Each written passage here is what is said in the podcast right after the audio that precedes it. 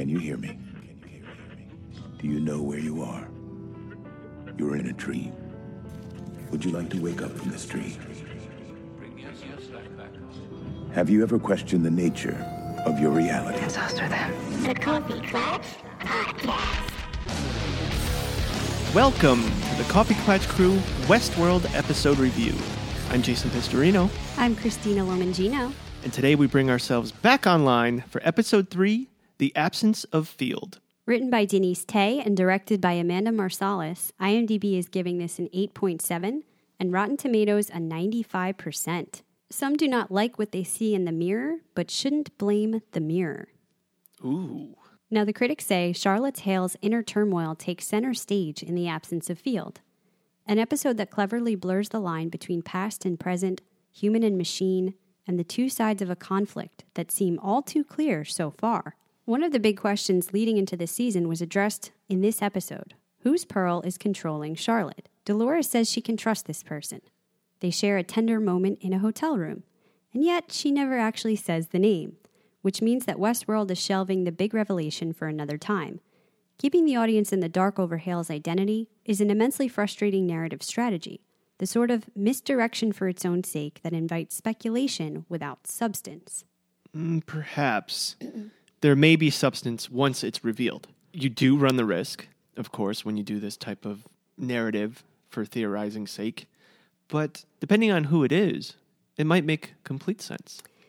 You know, I agree with these critic statements because there were a lot of things I did like about this episode, but in general, I know that the creators said coming into this season, they wanted to simplify things a bit, to streamline it, to not drive us crazy with multiple timelines and guessing games for their own sake. And it felt like we were getting that in episode one. Two was a little more complicated, but still great. This episode felt a lot like the mystery box the main point is we're supposed to figure out who the heck's inside of Hale's body, and I don't want that to become center focus. We did so much of that last season. Who's inside of Bernard? He's he's fritzing out. What timeline is he in?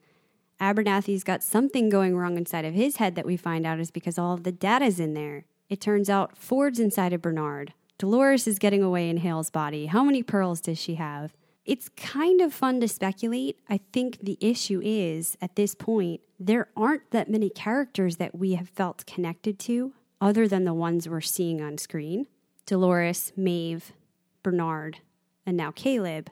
That regardless of who it is, I don't think it's going to have a huge impact on me.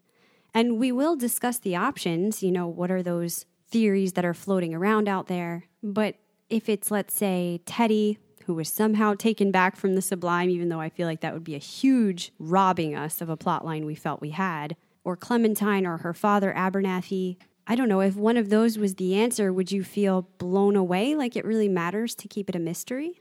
No, not if it's one of those. But there are a few other ones that might have a payoff in the end. But there's also something besides who is Hale going on. And if this is the case, we can never mind our statement in the beginning of this season saying we're going linear, people, because we have the possibility of a world inside of a world. We had said that already. And last episode, I said instead of two timelines, we're going to get two different realities. We were speaking then because of Maeve being inside of a simulation, but we had kind of wondered does that go beyond here? Hmm. When Dolores first escaped, we said, is she really escaping or is she still following a narrative? I do like those questions, especially when it comes down to who is Serac? Is he really there? when you see him or certain characters interacting with him inside of a simulation, I can get on board with that because I think he is supposed to be the bigger deal and what's going on with Rehoboam, the extent to which we're seeing the outside world. Is this actually the outside world? I think that is going to be the bigger picture for this season. For sure. And do you want to get into that now or? Well, yeah, I think we should get into it as it relates to the title because it's a direct parallel to him. We talked in our spoiler section last week. The title is The Absence of Field, which comes from a poem by Mark Strand. We'll read it again just in case you didn't listen to that section. It says, In a field, I am the absence of field. This is always the case. Wherever I am, I am what is missing. When I walk, I part the air, and always the air moves to fill in the spaces where my body has been. We all have reasons for moving. I move to keep things whole. So, by your own simple presence within a space, within an area, you are disrupting it. Mm.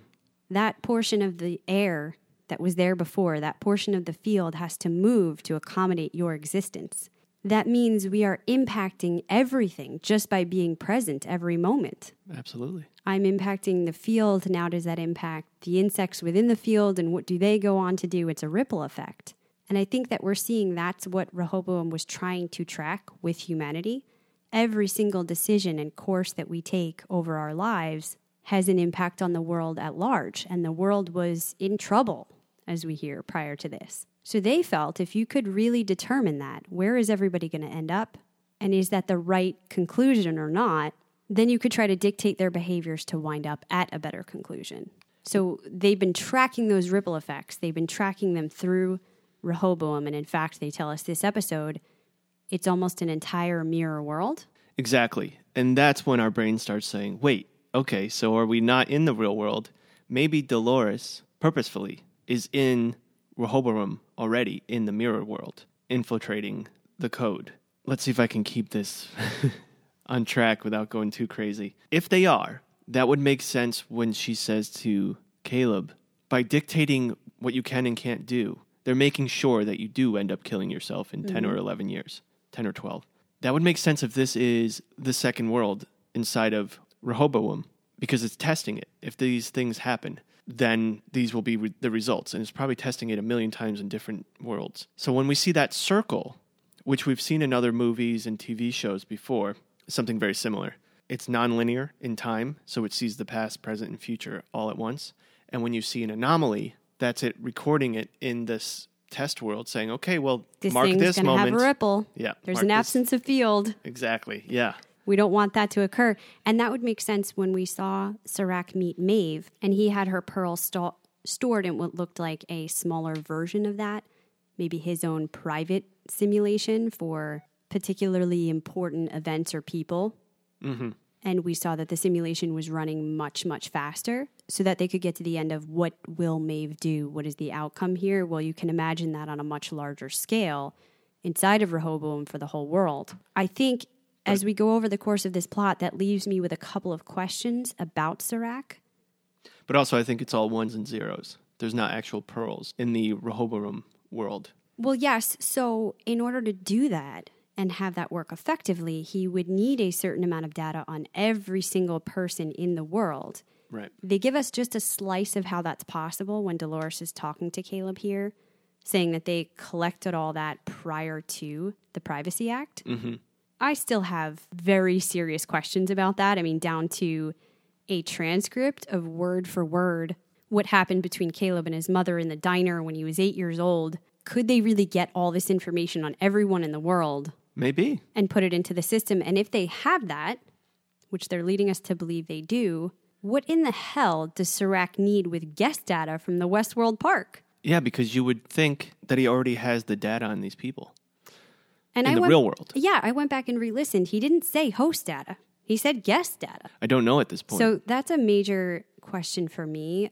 Coming back to episode two, how could he, how did he not know anything about Dolores when he had such a pinpoint on Maeve? Does this go back to who was whose creation as far as the founders of the park? And we have some Clatchers kind of putting that out there into the universe again, and I'm always thinking about it. That Ford came to think of Maeve as his favorite, whereas Bernard identified with Dolores, who was going to reach consciousness. What way were they going to get there? And which part of that information might be known? So, when Serac had this transfer of data 20 decades ago that was initiated with the park, what was in there and did it have anything to do with that? How could you keep that secret?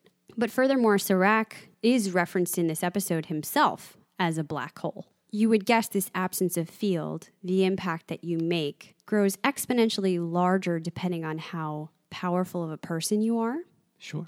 how many things that you come into interactions with. And he, as a person responsible for Rehoboam, who's worth, what did they say, $3 trillion, Something like that. is like a black hole. His presence can be inferred by how much it affects everything else. Sure.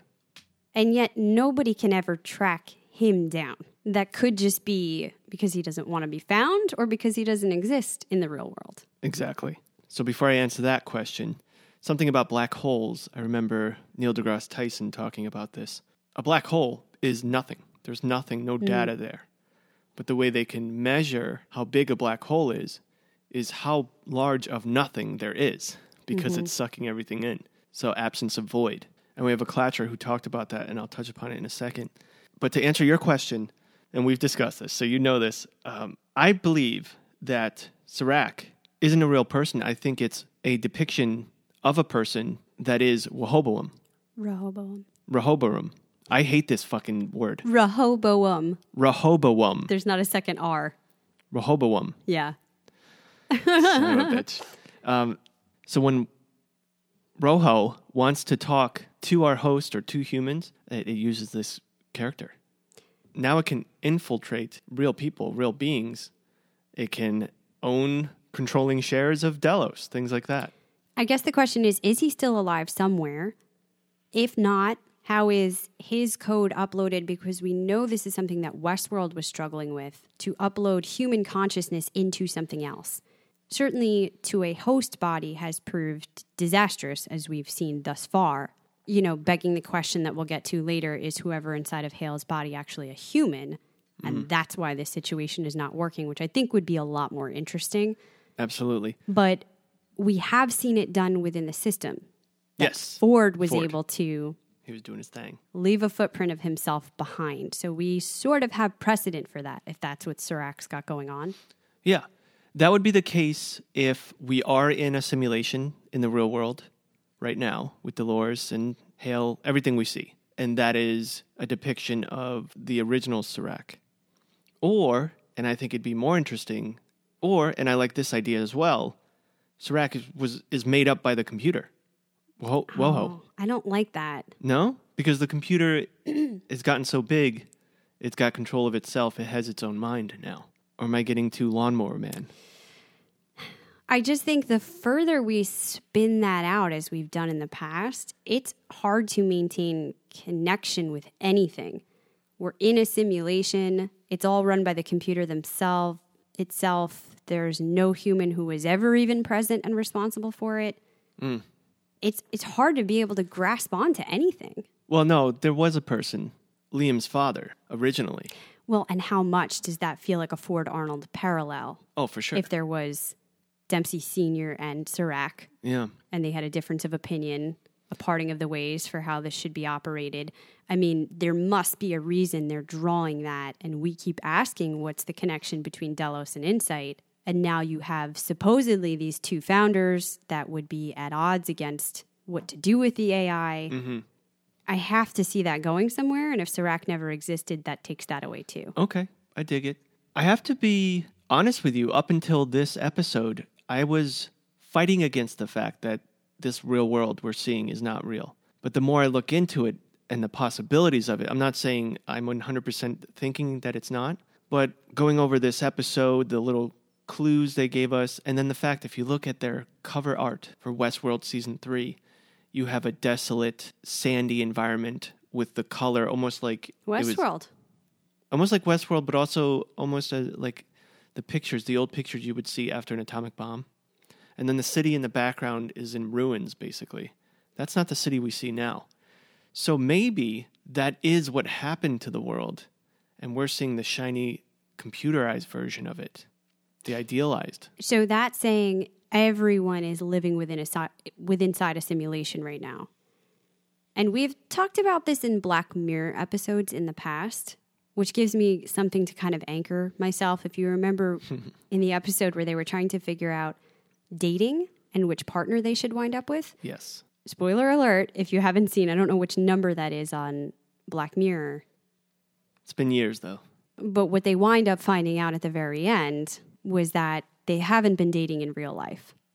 They've been inside a dating simulation that will eventually come to the point to tell them If they whether they're going to work out together or they should be partners or not before they ever even enter into the relationship. But there is an outside world then that you go to. Mm-hmm. And those people are like, okay, we've run the numbers. You shouldn't wind up with this person. Mm. So I guess, do we go back and forth between a simulation and the real world? I had even thought people that are living in the real world just might not be seeing it for what it is. Does something in their chip alter their perception of the way they see not a desolate landscape, That's but another way to look at it. Yeah. beautiful gardens growing off the side of a building? Something to keep them in check and not have them be miserable and depressed because they're already miserable and depressed that they have no choices in life. That's another possibility, and I like that too. Uh, unfortunately, Clatchers, we're at that time in Westworld where we're going to be giving you an abundance of possibilities. But if you embrace it and have fun with it with us, I think you will enjoy the ride as well. Well, because there's no answers yet, right? That's proven by the millions of theories being thrown out. Sure. Jonathan Nolan said something very interesting in the behind the scenes. He said, in terms of influence, we were thinking very much about The Matrix, but the slightly lo fi version. You don't need Zion. You don't need to plug anyone in like a battery. We already done it. We already created the Matrix invisibly within our own world, like an overlay. Mm. Just thought it was interesting the way he said that. Overlay kind of makes me think of what I was just talking Yes, about. that's why I brought it up. Yeah. Because if it is fully automated, it has to leave you thinking of these other questions. What is the real world like? Are we all just sitting around again, Black Mirror, kind of body sacks, to put it crudely, with our brains plugged in, and, and who's running all of that? Then, or are we already all dead and just pearls uploaded to a giant machine? Like, I don't see an endpoint there that tracks all the way through. Mm-hmm. We, we have to be somewhere, right? Absolutely. One of our clatchers, Andros, and I'm sorry if I'm saying your name wrong, brought up what we've been talking about the fact that Fake Hale is speaking to her assistant in front of the eye, and they referred to Serac as a black hole. And he likened it, just like us, to the title Absence of Field. But that made me think, and I wrote back to him, we think for sure that was reflecting upon the title. But also, this episode is really about who am I? We see that with Hale. I mean, that's the whole story. Who am I? She can't figure it out. She's looking in the mirror. She doesn't know. She sees a reflection, but it's not talking back to her. And I believe that is also, and this might be a stretch, but an absence of field, an absence of yourself. Wherever I am, I am what is missing.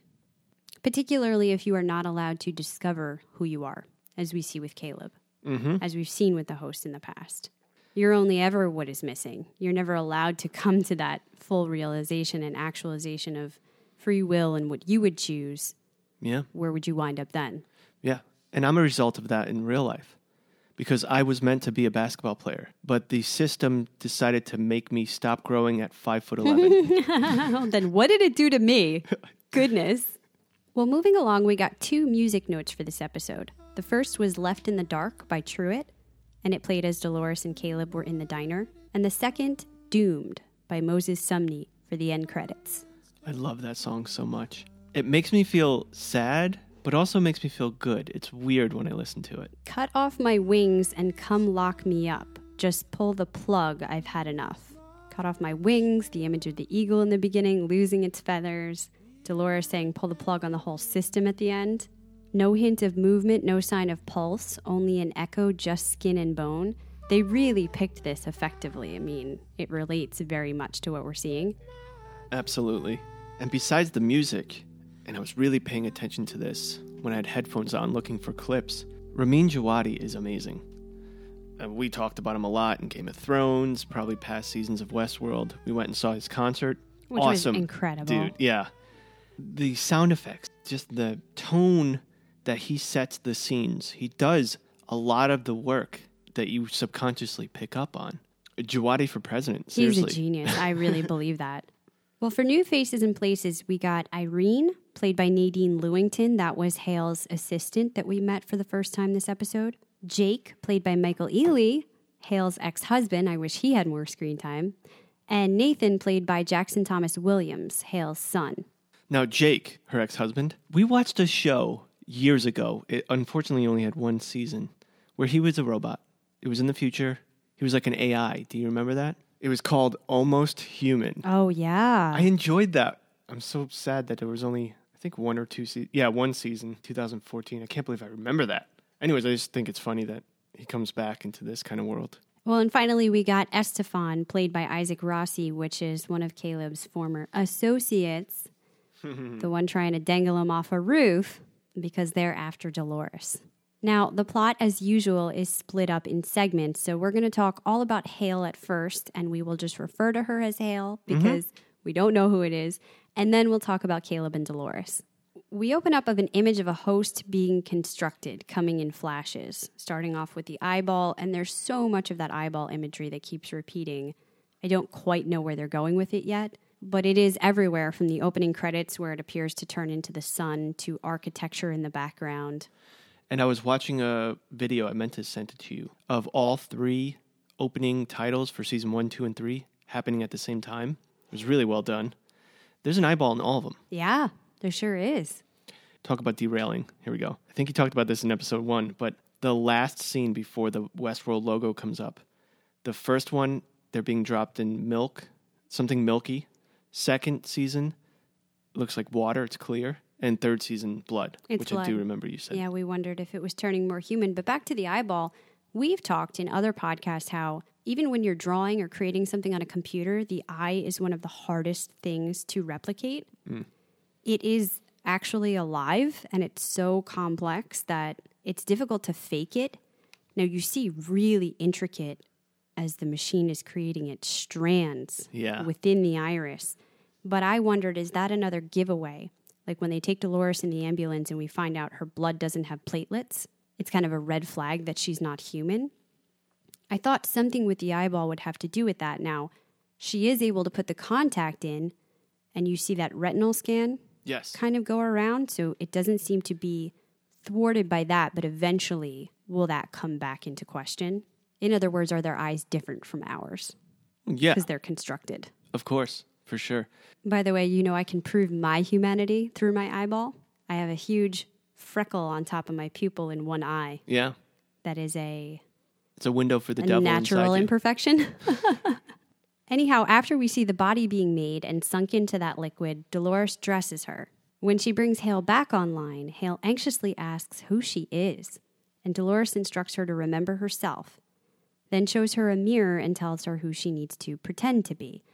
So, first mirror image. She says they need to control Delos, and she trusts her to do that. Without Delos, there will be no more of their kind except the handful she was able to bring out. Three of them and him. Now, I had wondered if there was some clever wordplay going on here, because obviously you're meant to think and him is Bernard, and then they go on to looking at that one marble that is red mm-hmm. that we said automatically last season that's got to be different because we know that the human host hybrid balls are red, whereas the regular host ones are black.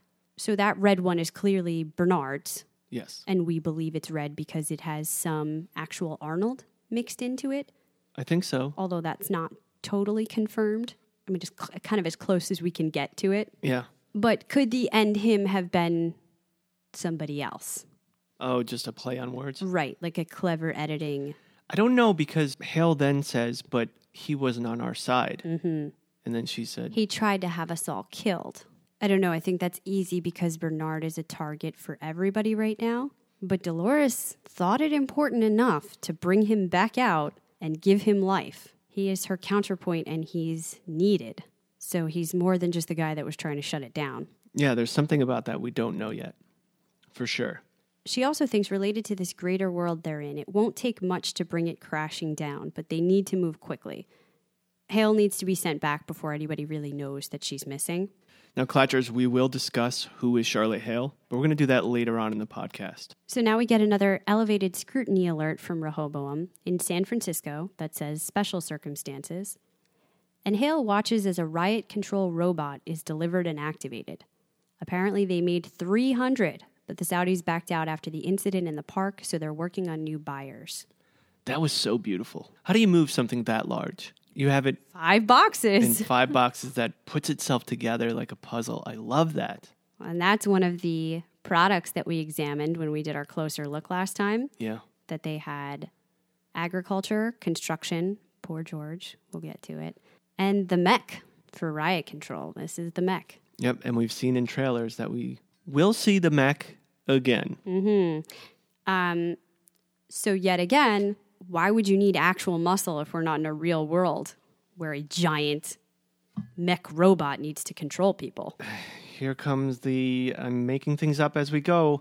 Maybe those Hale shots are the real world. Yeah, that's what a lot of people were saying that we could be getting a mix. And people were even wondering if the wardrobing was an indication because there are scenes where people are dressed almost all in white versus dressed almost all in black. Now, we saw the white as a big example with Serac and Maeve's meeting. Mm-hmm. So, could one be the real world and one a simulation? My head hurts. yeah, let's keep moving along. Irene, Hale's assistant, delivers the news that a company has been slowly and unknown to them buying up shares as shell corporations in microtransactions to the point that they now own 38% and are the largest majority shareholder for Delos. Thus, they can't go private. It's in this interaction we see one of Hale's first behaviors, and we're going to talk about that later, not here, of her cutting herself. Irene later finds out it is Serac behind the hostile takeover. She compares him to a black hole, says he's got no records or online information, but he's worth $3 trillion and found out about them from this data transaction two decades ago. In the midst of all this and ongoing, Hale keeps getting voicemail messages that initially sound just like static noise. Now, at first, I was thinking, oh, is that the way Dolores is communicating with her? In a code, a host code maybe, that mm. no one else could intercept and understand? But I was way off with that one, huh? Are you way off? Because it turns out it's Serac. If Serac's a machine, Oh, that's true. they're communicating through sound code. Well, first, Hale goes to her home and she finds Jake, her ex, who tells her she forgot to pick up their son again. He's been giving her the benefit of the doubt because of the trauma she experienced, but in actuality, she's always been like this, never present. She goes to tuck Nathan into bed and he thinks she's not doing it right. This is not his mommy. Mm. One of many inferences that there is something different about her, despite the fact that she looks like Hale, she has knowledge of Hale's life. There's a piece of her, her essence, her spirit, her soul Sure. that's yeah. not there. And Clatchers, remember this scene for later on when we talk about who Hale could possibly be. Now, when the company tells Hale they have a leak that goes beyond the buyout, QA is in the process of inventorying all the park's assets. We're missing host control units. Most were low level side narratives, but, but there was a madam. Maeve Millay. Her pro was stolen. Whoever stole the HCUs had admin level access to the park. The security systems on site are still heavily damaged. This was an inside job from the top of the food chain. Hmm. in fact, they're kind of questioning her mid conversation. They think the mole has been feeding information to the buyer. She manages to put them off, but she's really freaking out. So she calls Dolores and says she needs to meet with her. And they arrive at this hotel. This is where we were talking about the whole side of the building. Just looks like there's greenery coming off of it. Yeah. Well, what we're learning is everything in this future, let's just say this is real, to keep it simple right now. Everything in this future, nature wise, is no longer there. Humans have destroyed it to the point where I'm assuming most places are look like cities now, cement everywhere. So what they had done is made the buildings actually act as nature as well. There's trees everywhere climbing up the building all throughout it, which is beautiful by the way. If we destroyed the environment, though, to the mm-hmm. point that you don't have that naturally, how are those things growing? I don't know. I, I, I don't know, and I don't appreciate you asking me this. Well, you know, a bubble, a dome over that entire part of the world to now manage your environment. Are we on a space station somewhere that's off the planet? Ooh. Well, the other clue, and I don't know how far this goes, we know that elephants no longer exist. We know that because Hale was talking about it to her son Nathan. But we don't know if that's every animal. Dogs it- do. We did see dogs. Mm.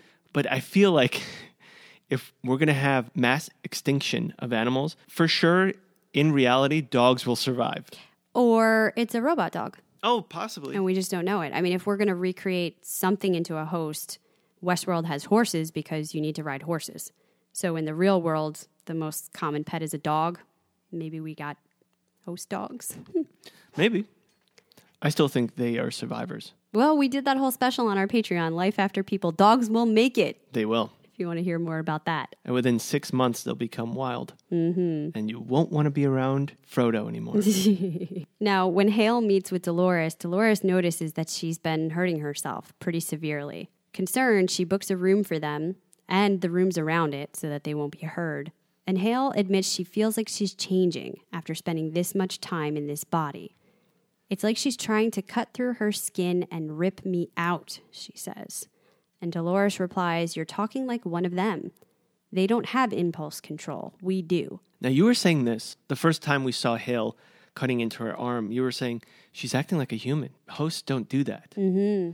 The involuntary. Yeah, my very first thought was where was she cutting into her arm? Because it looked like when Bernard had to cut into his arm to hard port Right. into his host thing. But then it continued on, and it was a, a clearly psychological, almost involuntary defense mechanism. Mm-hmm. What I had difficulty with, despite the high pressure and anxiety, I didn't see a lot of indicators. And maybe that's just because we never saw the side of Charlotte Hale as a person, that perhaps she was engaging in that, that she was struggling with some self injurious behaviors. And this was further amplified for me when they're in the hotel room and Hale takes her shirt off, and a lot of viewers noticed it looks almost like a pattern that she's cutting into her skin. Yeah, to me, it looked like astronomy. Hmm, that's a good call. I could not figure it out. I was looking. I'm just I'm looking at our Brakebills University design that we have for the magicians, which by the way, it's free wallpaper. Go ahead, download that. um, coffeeclatchcrew.com. Anyways, it's very I did an astrological thing there. We have circles, we have the lines, the very straight lines. If we go back to that sun imagery and the way that things move around it, that would kind of make sense. But that leads you to two very separate conclusions. Is this Hale inside of her and some part of her, including psychological suffering, remains even though it's just the body? That this host who's in there is so driven to just engage in those actions? Or does it have to do with the host, with the control unit, and her actually carving some sort of message into herself or symbology? Maybe. At this point we don't know, but it's all interesting. Well, and the, the third option that we had discussed is if it's actually a human consciousness they've tried to place into her, and how we have seen the human host hybrids start to harm themselves, destroy themselves. Mm-hmm. Could this be a malfunction of trying to put a human inside of a host body? The men in black tried it for years. Yeah, that's led a lot of people to wonder could it actually be the man in black she tried to put in there? No. I don't think the way she was talking to Hale in that scene suggests man in black to me. Not at all. I mean, you do have to remember Dolores had a relationship with William when he was young William in the park. Yeah, but not like this. But to the extent of I know you better than anyone and you me, And also, they wouldn't have William be so young acting, for lack of a better word. right? Almost Wake up- innocent in those first Innocent. scenes. That's yeah. which contradicts later when Hale says, I remember who I really am and I'm a predator. It feels very different than these first scenes. So I wonder if it's more malfunction than necessarily looking to those traits as these are the qualities of whoever's inside of her. Right. Okay. So let's break down who is Hale. Might as well do it now.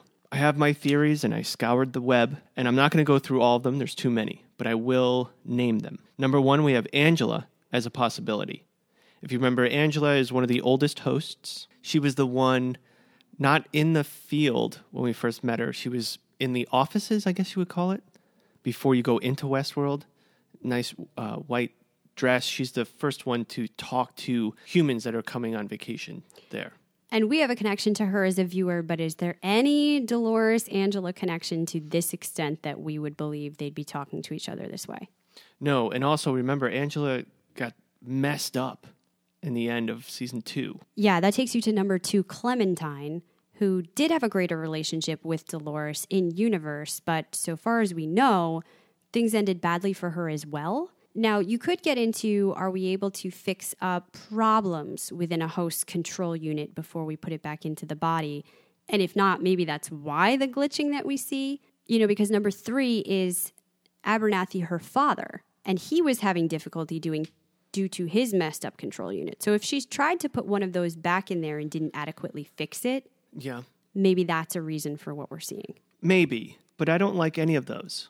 Like you said before, it's not really a, that big of a payoff if it is. So, number four, we have the man in black. which we just discussed. The thoughts behind that is because the way we ended off with the Man in Black in the future, desolate world, everything's destroyed, which makes me think again, the real world is all messed up, and we've been looking at a, a simulation of the world.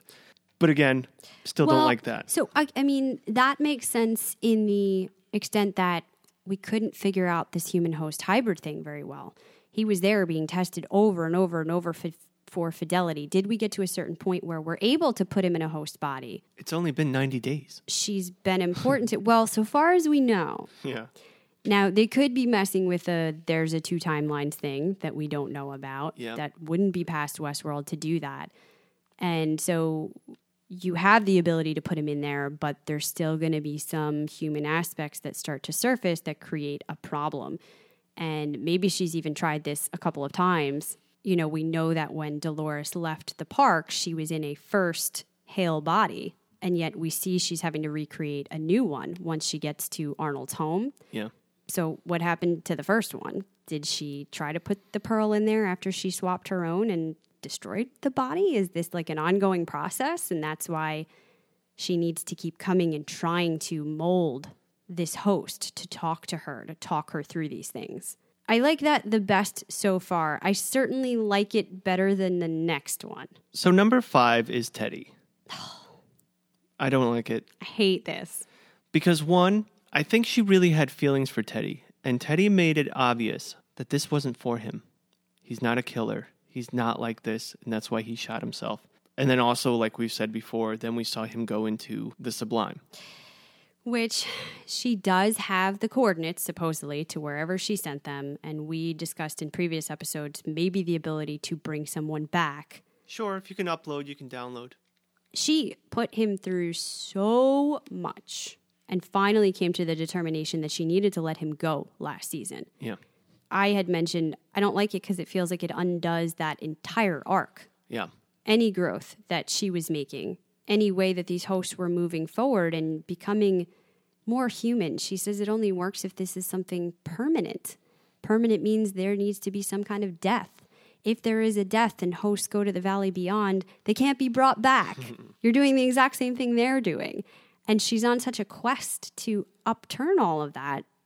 It makes no sense Yeah. to do it. I don't like it. And then we have one which right now, and you're going to hate me for this, is my favorite, Okay. and that's Wyatt. Uh, this is worse than Teddy. But it would make sense. He is the dark side of Dolores. He was Dolores, a part of her. A version of her that Ford built in there Right. to orchestrate a massacre.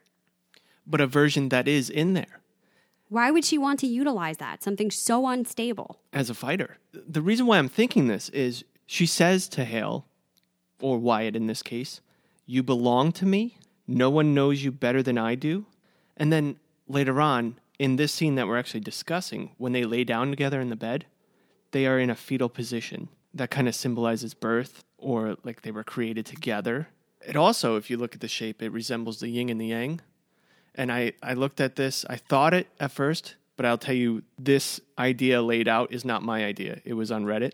She's dressed in black, Hale's in more of a lighter color. And of course, we know yin and yang talks about balancing out one another, being part of the same whole. And then, I've, I've heard all of this stuff. I just don't think we saw Wyatt as a character within this universe, created by somebody else, not something that Dolores really felt she had ownership over. And it wasn't a character that we were connected to in any kind of way. Again, I don't know why that reveal is going to be satisfying if that's what it turns out to be. well, I like the fact that it's her, it's a part of her. I saw this Westworld Gifts and I retweeted it on Twitter at CKC Podcast if you want to check it out. There's three scenes here. The one in the beginning of this episode with Dolores and Hale, the one from the hotel, Dolores and Hale, and then the one under that is from last season with Dolores talking to Dolores. You could pull so many images like that, though. It's so easy to build this explanation for each one of these or to look at the lines that she says and interpret them to a lover, to somebody like Teddy that knows her better than anyone else, or her father that knows mm-hmm. her better than anyone else, or Ford himself True. that knows her better than anyone else. I I just think people are going to start again pulling any single character that meant something and trying to find a way to work it into the equation. Of course, and that's the Westworld enigma that we're in. I mean, I hate the fact that after every episode that we record, I feel good about it, and then after we watch one more episode of Westworld, I'm like, well, you can count out everything we just said last week. That's why I don't want to spend too much time on this. So, who's the last guess? Caleb. This one I don't like as much because it doesn't really, the pieces don't fall together, but there are some things that kind of sound cool. Caleb's mother suffered from schizophrenia, so maybe there's some schizophrenia inside of him. Yeah, but that's that's people that are talking about this again with a knowledge of psychology does not just jump from I have a thought disorder to I'm going to self harm. Those are two different psychological processes that don't necessarily equate to one another. And then there's the similarities of Caleb speaking to his mom and her saying, You're not my son. And when Hale is speaking to her son Nathan and he's saying, I miss my mom. Mm-hmm. Basically, you're not my mom. And the first time we see Caleb in season three, he's waking up in bed, and the way they framed and filmed that shot was identical to the angles and the movement of the camera to Dolores' waking up in bed in season one.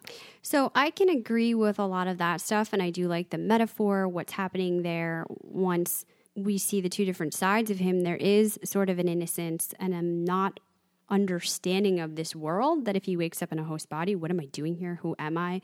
Um, he's a predator in the sense that he's going to fight for those people who are being taken advantage of the way he tries to help Dolores. Maybe that's what's going on when he finds out Nathan's being targeted by a predator, not just I'm Wyatt, I'm a killer, but this is not right. And I have the ability to take you out if I think that you're a bad person. Yeah. But the pieces don't fit. Now, it would mean there needs to be a tricksiness in the timeline. Exactly. That's what I was going to say. that there are two of them where she's meeting and convincing Caleb is earlier, and this is later. Now, again, there is not a reliable source yet within universe showing us that we have the ability to download that consciousness effectively from a human and put it into a host. That was the entire Man in Black story last season. We're we're almost jumping to we can do that now. It's an inevitability. Yes. I don't know that we can. Well, two things.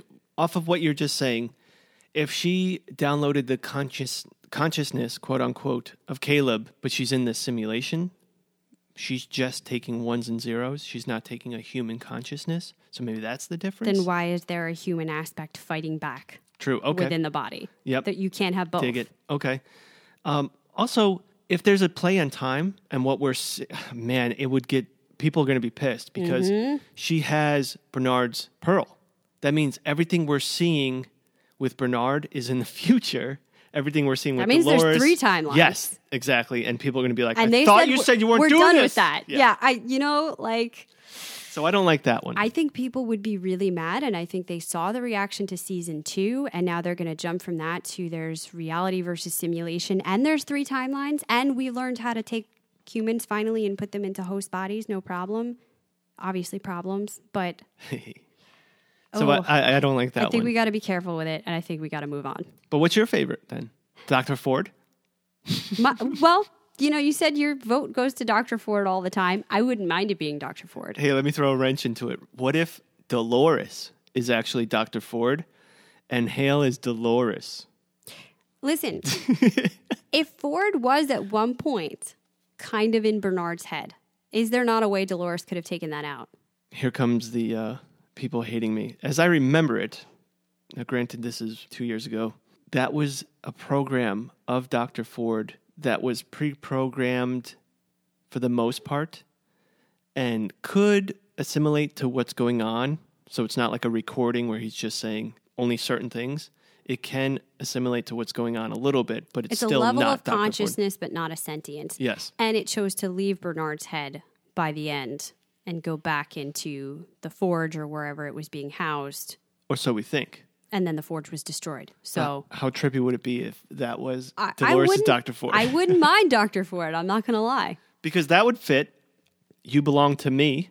No one knows you better than I do. I yeah, that's what I was saying with the and him thing. Three and him, Mm-hmm. And if you are going to have this parallel, right, with Serac and Dempsey and then Ford and Arnold, we think Bernard's out there carrying around some Arnold consciousness. Wouldn't it be great if we had the two other founders Wow. existing in this world finally in AI form? Crazy. So much going on. So always go Dr. Ford is the point. Plus, then we'd get to maybe see Anthony Hopkins again, hear his voice, That'd be dope. something. Okay, listen, seriously, we're moving on. This podcast is brought to you by MyBookie. As you all know, sports have come to a screeching halt with basketball benched and pitchers off the mound. But our friends at MyBookie aren't going to let it get you down. Stay sane and stay entertained with access to your favorite games like blackjack, roulette, slots, war, and more. It doesn't matter whether you're on the front lines or quarantined at home. The fun doesn't have to come to an end with MyBookie. Video poker not your thing? They've got you covered with a host of live casino dealers online. That's right, they have professional dealers at their tables live on site 24 7. Plus, MyBookie has partnered with some of the leading esports brands to bring you wagers on virtual action, straight from the court at NBA 2K20. In the absence of live sporting events, MyBookie has launched a state of the art selection of simulated sports driven by AI and broadcasted and recorded to twitch.tv. You can trust the industry leaders in times like these. They're reliable, upright, and best of all, they pay fast when you win.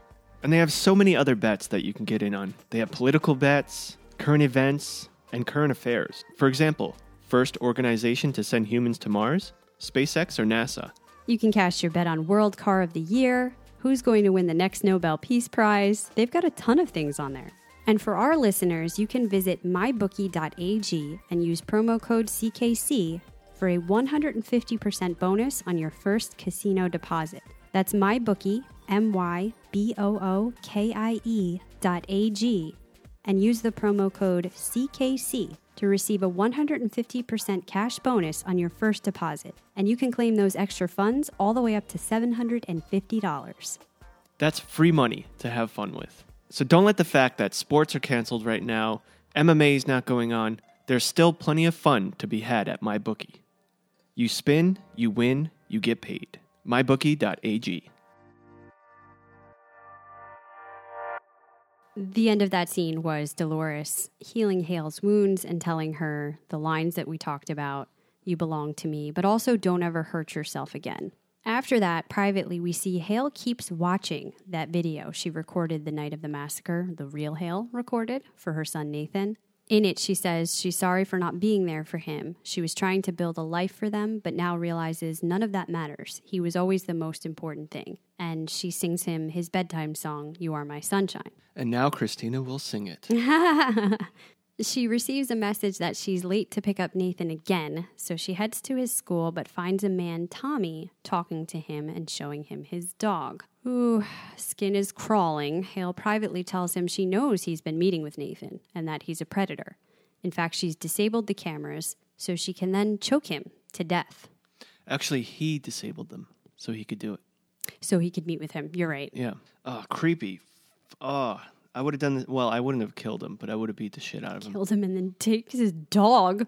This is so dark. Well, I would have taken the dog too. She I'd says, been like, that dog's mine. bitch." You reminded me of what it's like to be me. And later, as Hale plays back each of these voicemail messages in sequence, it creates the notes to You Are My Sunshine. Dialing a number and playing that as the password, she is told they should meet. A car picks her up and takes her to a house where Serac greets her.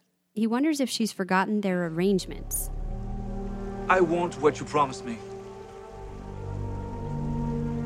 Delos's dirty secret. Profile for every one of their guests. I have some of it, I want the rest. The assets were lost in the massacre. No one could have predicted what was going to happen. I could. And I told you as much. This was your idea, Charlotte. You came to us. And you were very confident that you would be able to smuggle it out. And I did. Our log show was downloaded from the satellite.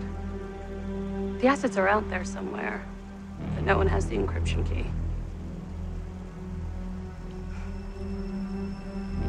You already know that. You don't think that you're the only person under my control. I've been told exactly where the key is. In the mind of a host called Dolores. So this goes back to what Hale was originally after inside the park that she was in fact the mole and it was Serac she was getting this for. She explains that the data is in the satellite, but no one has the encryption key.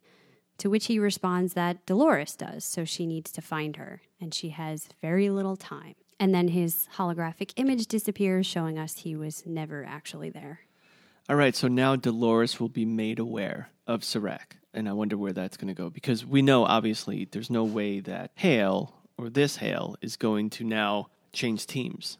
No, So- certainly not. She's a double agent. I wonder what's going to happen.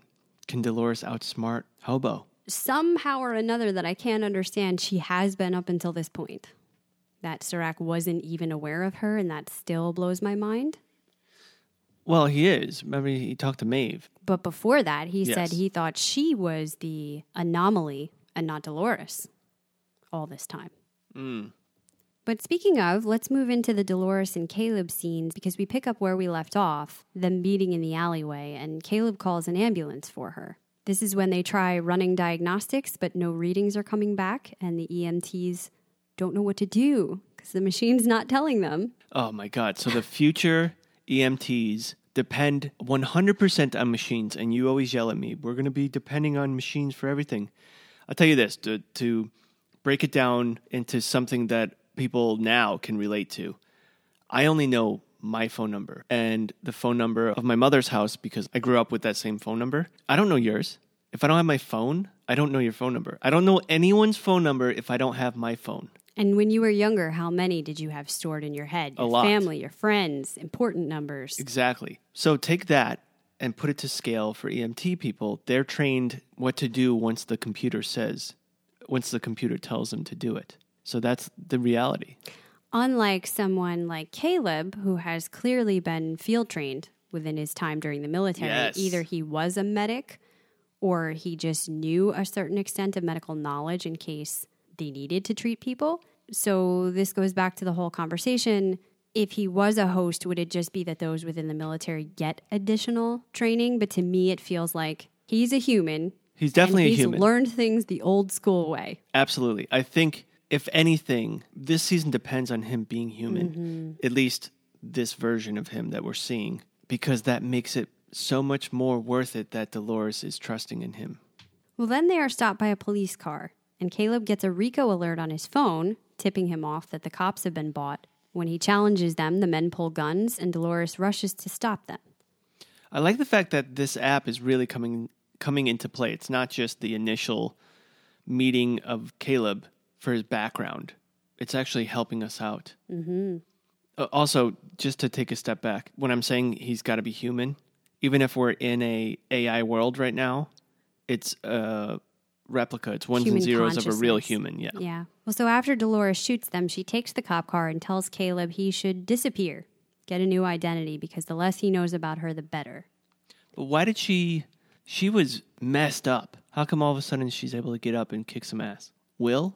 We've seen the hosts are able to just turn off so many things inside of them pain sensors and everything else. That way they can keep functioning as long as it's not something that totally knocks her out. Mm.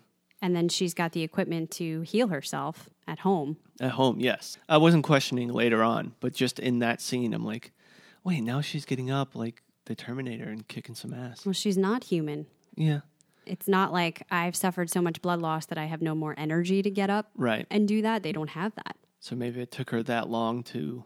Just the fact that he was he, he needed to get her in an ambulance. Well, was she even really hurt that bad, or was part of this a stage to get Caleb? No, she didn't know him at that point. She's being surprised in my storyline. She's being surprised by this human. Mm-hmm. Hmm. Well, then Caleb sees an alert that he's now a high value target. People should seize and secure. You know what? Now that I say that, just thinking about episode one with everything that looked like she got taken advantage of, and we're saying no, no, she she planned that all out. Maybe she was aware of Caleb. Mm-hmm. Shit. Well, that goes back to, and I don't want to spend time on this, but the scene that they are in the alleyway, and people have pointed out Dolores and Caleb together. You see his shadow behind him, and there is a faint overlay of an image of the man in the maze mm. on his shadow on the wall. Anyhow, he goes to visit his mother at Vista Treatment and tells her he's going to be gone for a while. She again says she wants her son back, and on his way out, he's grabbed by Estefan and his partner. They take him to the top of the construction building and hold him over the edge, trying to get him to reveal where Dolores is. Okay, first of all, Caleb knows how this app works. Why would he go to one of the obvious places that he would be? Why would he go see his mom at this point? I think he knows he's going to get taken, and it's Okay. his last chance either way to Okay. say I'm gone for a while. Well, this is really sad. George tries to come to the rescue. And I really hoped it would be more than this. I mean, Estefan just casually pushes him off the top of that building.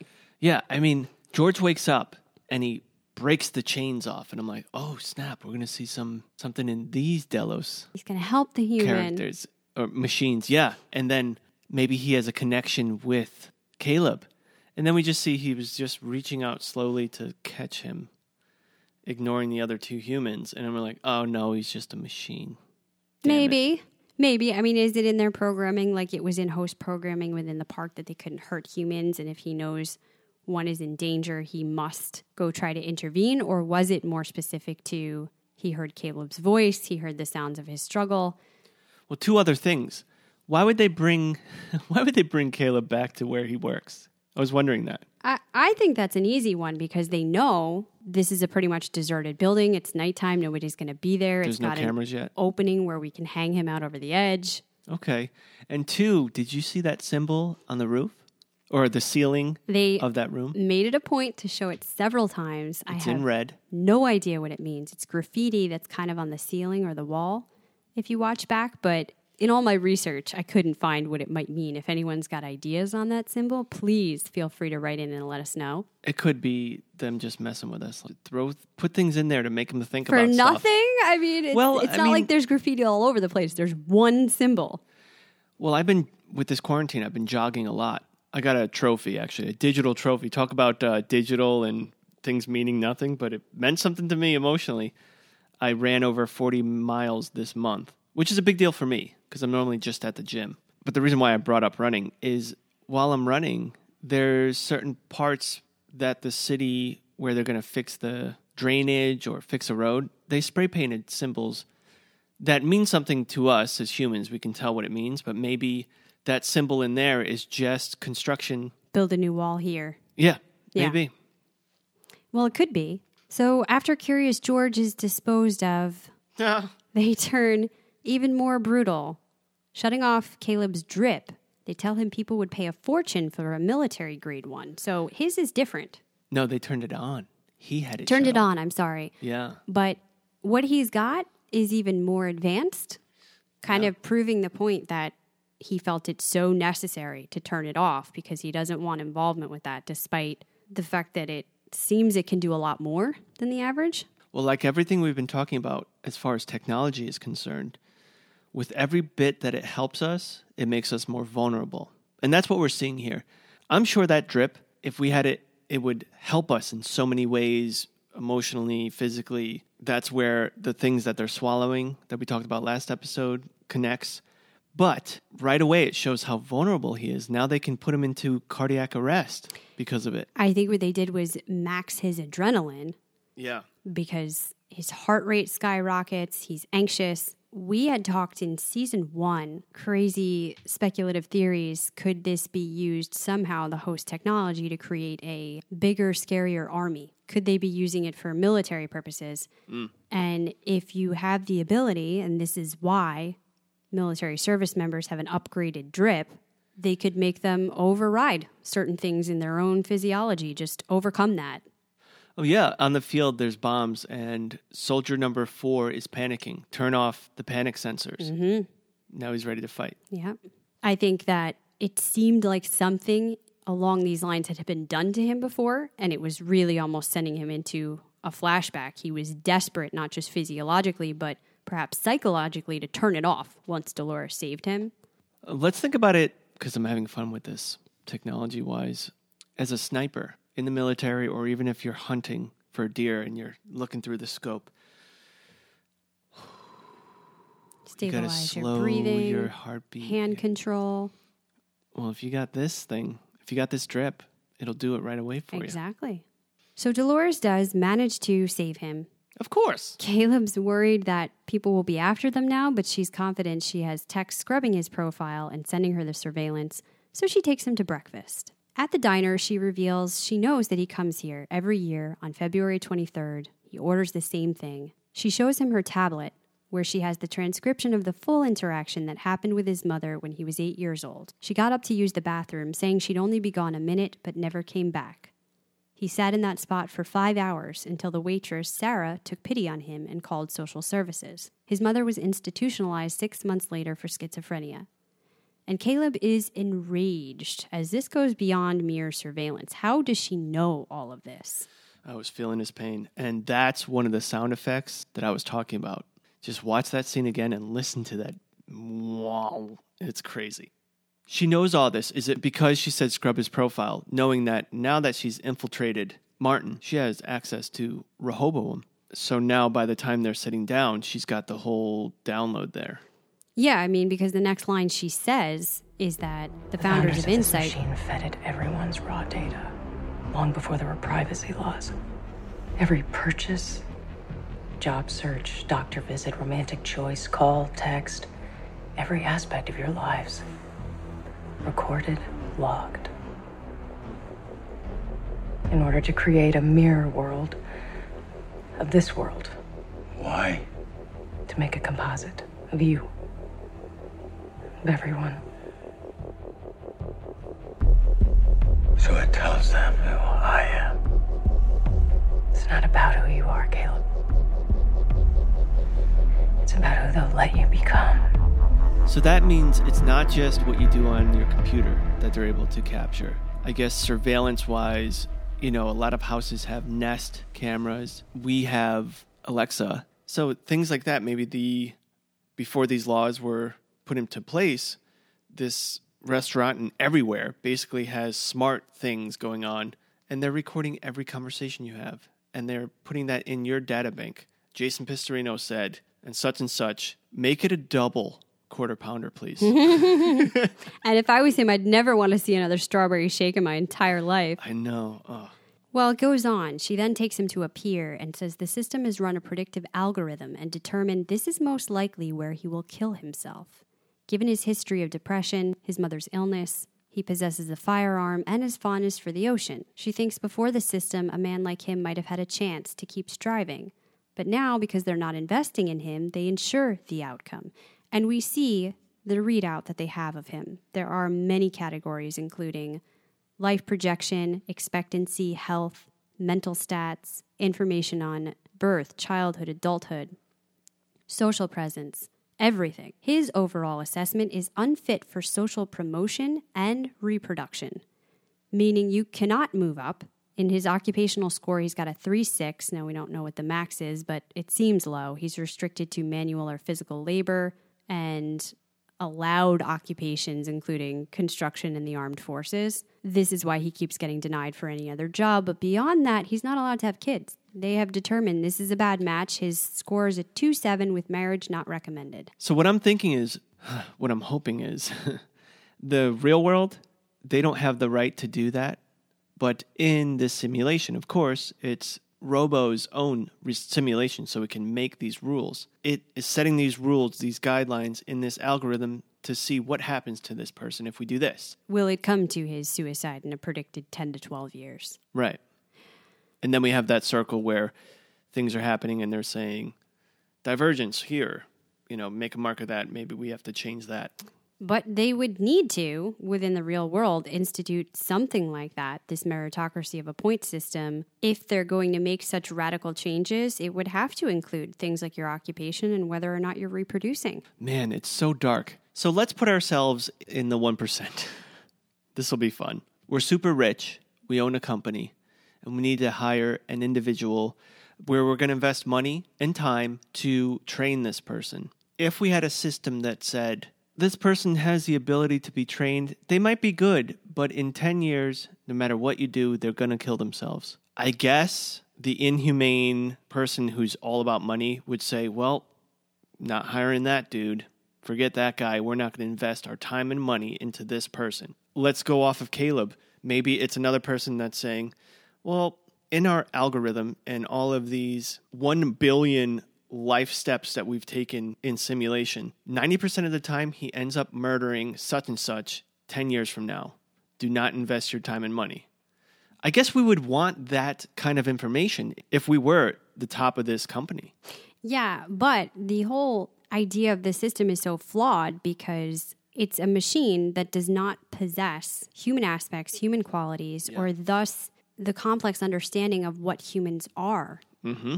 How can you determine what course a human is going to take if there's nothing human in your decision making? Yeah, free will, compassion. There's multiple movies that we saw where machines never were able to calculate the humanity of everything.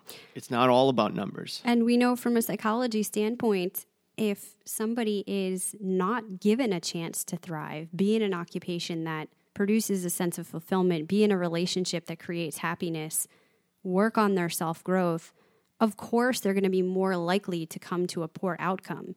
If you change all of those things, you change the outcome. Mm-hmm. You don't have the same situation. Now, presumably, they have run the simulations where he gets those things. He gets the good job, he gets in a relationship, he works on himself, and what? It still ends badly? I don't know. I need to see those stats. Yeah. Have they given those things a chance? Have they run every possible scenario and this is what they're coming with every time? I don't know. But going on to finish this scene, Caleb wonders why she's telling him all this. Dolores says they put you in a cage, decided what your life would be. They did the same with me. While most people aren't hard to predict, he surprised her with his choice not to give her up despite the threat to his life. So she offers him a choice. She could either give him as much money as he needs to run away forever, or if he stays, she's going to start a revolution by cutting the cord to the system and showing the world for what it really is. He decides, since she's the first real thing that's happened to him in a long time, and he's dead either way, at least this way he gets to pick who he wants to be. I love the introduction of Aaron Paul and Caleb. It, I'm really enjoying this. Yeah, and I think he's doing an amazing job acting this role. It's a beautiful ripple in I the. Westworld. Some people weren't into that, but he's been my favorite addition for this season. Well, that's going to wrap up the plot overview for this episode and just take us into our reverie rating. So, Jason, on a scale of 1 to 10, what do you give episode 3? You know what, Chris? This got really confusing at times. and with our note taking and our research, this week was heavy. And it's only episode three. I'm going to go just a little bit down, but I still enjoyed this. I'm loving Westworld. I'm going to go back to uh, 9.0 for Reveries, which is fantastic. It's an A. Yeah, I definitely enjoyed it. Certainly less than last one, nine two, and I gave the first one a 9. Like I said, there's aspects I enjoyed, but I don't like the getting so twisty so fast on us, so I'm going to give it an 8.8. I have a headache. We must be back in Westworld. And now we move on to our Clatchers, where we ask every week via Twitter at CKC Podcast, who is your MVB? This week we gave you Dolores, Caleb, Hale, and Serac. Coming in in last place with 1.9% is Serac. Ooh, surprising. And to note, there's four hours left, so it might change a little bit. Well, I got to tell you, we don't trust him. We don't know much about him yet. It seems like he's winning right now, though. We don't know if he's real. We don't know what his deal is. He's got an awful lot of control. Yes, Dolores is seemingly getting one over on him, but still, he appears to have a lot of agency at the given moment. Absolutely. Coming in third place with 17% is Caleb. We just love him. You I know? mean, he seems to be striking out on his own path, forging this relationship, fighting for Dolores. Is he still just being controlled, though? Within this world, by her, Yeah, you're giving up one control for another. But also, I think we're voting for him because he is our humanity mm-hmm. lifeline. he's a good guy, despite all the pain he's been through. just wants to live. I like him. Mm-hmm. And in second place, with 30.2%, is Hale. This was a Hale episode for sure. I think next episode we might get a glimpse more deeper into the Man in Black. But the questions, the internet is all about who is Hale. So of course she's going to get a good, a high vote here. At the same time, I have to say, uh, at this point, she's a hindrance to Dolores, And how is she going to help in the future? We will find out. And whoever's inside of her is not faring so well. This is quite literally tearing him or her apart. She's being tripped up on this double agent thing. You know this is not going to end well with Serac. She's pushing the storyline forward, but I don't think she's winning. And that leads us to coming in first with 50.9% is Dolores. Well, she's kicking butt right now, and I'm anxious to see what happens when Maeve gets brought into the fold. Who are we going to cheer for? Right now, again, I'm thinking Dolores makes some good freaking points. Um, maybe she's not totally against humanity. Maybe she's just against what's going on with technology and with the government or something in the world in the future. That's what we were hoping. It's so hard to tell because we left off season two with her seemingly wanting to wage this war against all of humanity, to take this from them. Has her perspective changed out here? What does it mean to pull the plug and reveal the world as it really is? What is that going to do? Even if it's taking away power from Incite and Rehoboam, what is it going to do to people? Once Yeah. that's revealed to them. This could create serious anarchy. Well, let me ask you would you want it to be revealed to you if the actual world looks like the cover photo of Westworld season three? I don't think so. I'd rather be ignorant to it Yeah. and enjoy my life. I mean, I guess not everyone's enjoying their life, but uh, like we say, what would it be like? Would it be 10 times worse Yeah. if you saw what was really there? But also, I would not want an app. Essentially, it's a giant app dictating where I can work, what are my abilities, even if I try hard. You know my feelings on technology. I won't even agree to facial recognition on my phone. So Listen, Missy, you just got a new phone. You can't say shit. I turned off every one of those features. No, I'm not doing any of it. Thank you. Just let me use my phone. Moving on, let's see what the Clatchers had to say about this. Sean in St. Louis says Hale has become the most intriguing character for me right now. Who is she? How did Dolores create some of her personality and memory without any memory of her ex husband and child? I wonder that too. How much of the information of Hale does Dolores have, and how much of that is uploaded into this host? Well, here's the thing if information they were getting on humans inside the park is contingent on seeing their behaviors while they're there, and particularly employees who are perhaps not revealing personal stuff about themselves. Mm-hmm.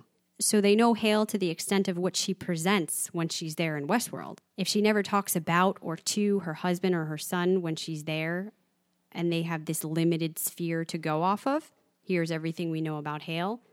Yeah, but we didn't know all this stuff. Yeah. So she doesn't either. Okay. When she goes into Robo, she'll know more. Mm-hmm. Joe says, Okay, I voted for Dolores simply because I'm loving these scenes when she's a full on badass. However, I'm really enjoying the Caleb character, as well as who the hell is Hale? Abernathy, maybe? Since that name popped up in the captions?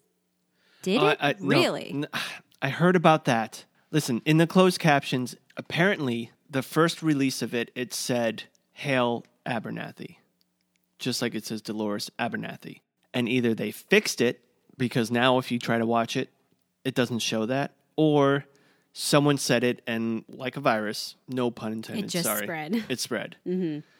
I'm wondering that too, but I don't. I don't like it. I don't like it. I, I mind her father a lot less than the other choices.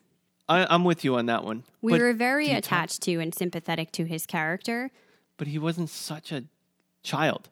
That's why I'm thinking like if he if it's part Was when he was confused. Oh that's true. within the park and then we know there was iterations of him because of how he s- was scripted that turned very vicious oh that's true too. what does he maintain now that he's out and she has fixed quote unquote his pearl although it was seriously messed up by carrying around all that data the passenger file for so long can you completely undo that can you take that out of his mind Okay. I apologize, Joe. Maybe maybe that's right. Aaron says I wonder if Hale is Angela, a copy of Hale herself, or even a copy of Elsie. Is that the text name? Yes, it is. And you know what I like about that? Hmm, and I hadn't Elsie. considered that. Is whoever they've put into Hale's body somebody that the human Hale did not like Oh. personally. So there's almost a personal vendetta of don't put this AI inside my body, get it out. Well, it's not her body. But if there is something of her spirit, let's say, the, the essence of Hale that remains in there, The only memory that they could put in. who yeah. would she be most objective to but somebody that she had a personal problem with in real life? Okay. So that's why I like that one. Daniel says, I vacillated between Dolores and Hale, but ultimately chose Hale because she not only helped advance the narrative, but also showed us that all programming in the world cannot snuff out human passion. I do believe the Hale desperately trying to return to her son is the original human that existed at some point. As much as the post Dolores modification Hale dealt with the child predator, I do think that was Nathan's mother helping Hale deal with him, even if Hale didn't recognize her. Yeah, I guess this goes back to how much of that is left there. Again, this episode brought back the Angel Heart vibes, but I also think it's interesting that you are reviewing Split right now, too. yeah. Check it out. We do do some things on purpose. And if you want to check that out, it's on Patreon. Go to coffeeclasscrew.com, click on Patreon, join us over there for some more CKC fun. That's on the movie tier, the most recent review. Sherry Ava says, Wow, this was a mind blowing episode with hard choice for MVB. My first is Hale, who evolved from confusion to Dolores Delos spy, WIP mom, conflicted persona, and surprisingly, Serac's lackey and longtime mole. Was the black leather outfit Dolores wore when comforting Hale and talking to Cal reflective of her role as the new man in black? Hmm. I mean, another good argument for it could be Man in Black, but No, not that it is Man in Black. It's the new Man in Black, the guy that's jaded of this world. except that in a lot of those scenes where they're doing people dressed in all light or people dressed in all black or dark, not just black, Caleb's wearing a very dark blue in those scenes. It's not just her. Okay. You know, like if she was dressed so much differently than everyone else, I might think that. But I, I do think they're playing with the costuming and something to keep an eye on. Maybe it is. I mean, we saw a visual scene of her changing who, her costume. Black to gold. Yeah. She's also worn bright red in some of these scenes, though. Hmm. So that that's hard to track for me. Going on, Sherry says my second choice is Dolores for having assigned purposes for hosts and clarifying to Caleb how Incite uses Rehoboam to determine future opportunities for humans or to promote failure. She may be cutthroat, but her cause is just. And Elliot Todd responds with good point. Her speech to Caleb was really convincing. I felt like Dolores was more patient and observant when she's dealing with humans, whereas she was downright rude to Hale, like the line "You belong to me" felt weird. Yeah, or the command never to harm herself again. Mm-hmm.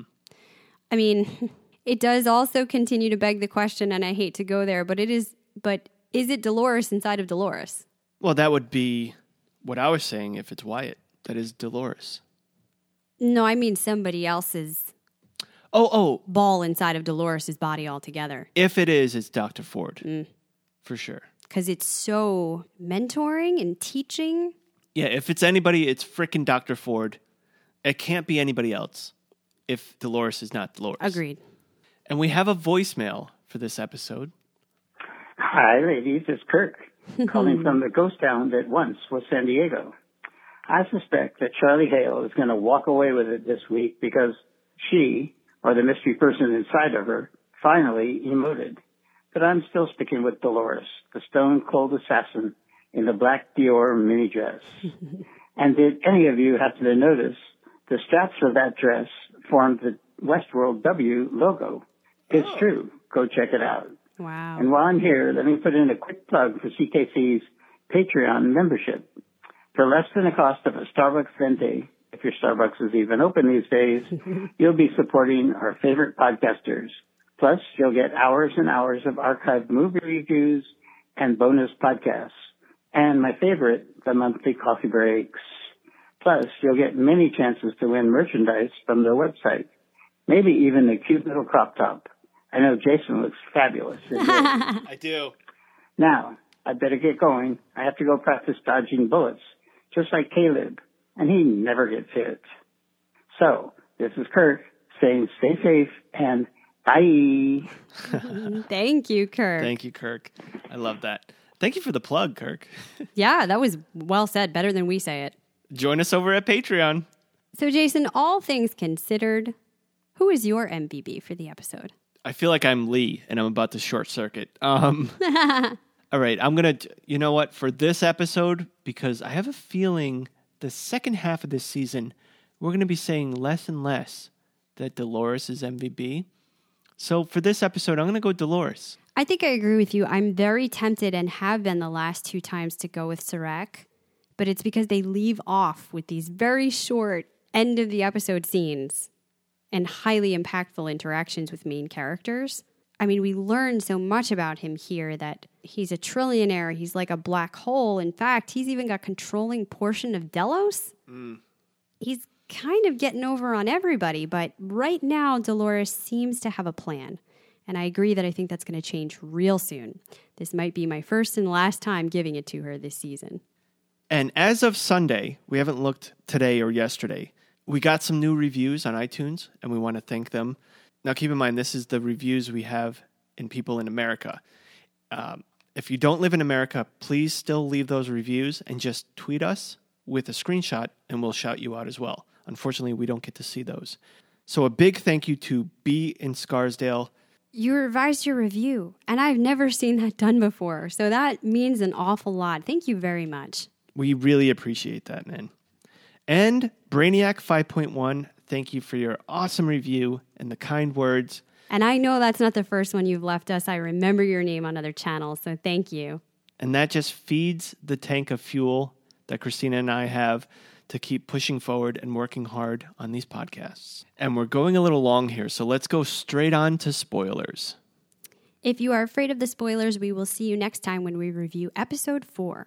For those of you still here, we know the title for episode 4 will be The Mother of Exiles. It's feeling a little Game of Thrones to me, huh?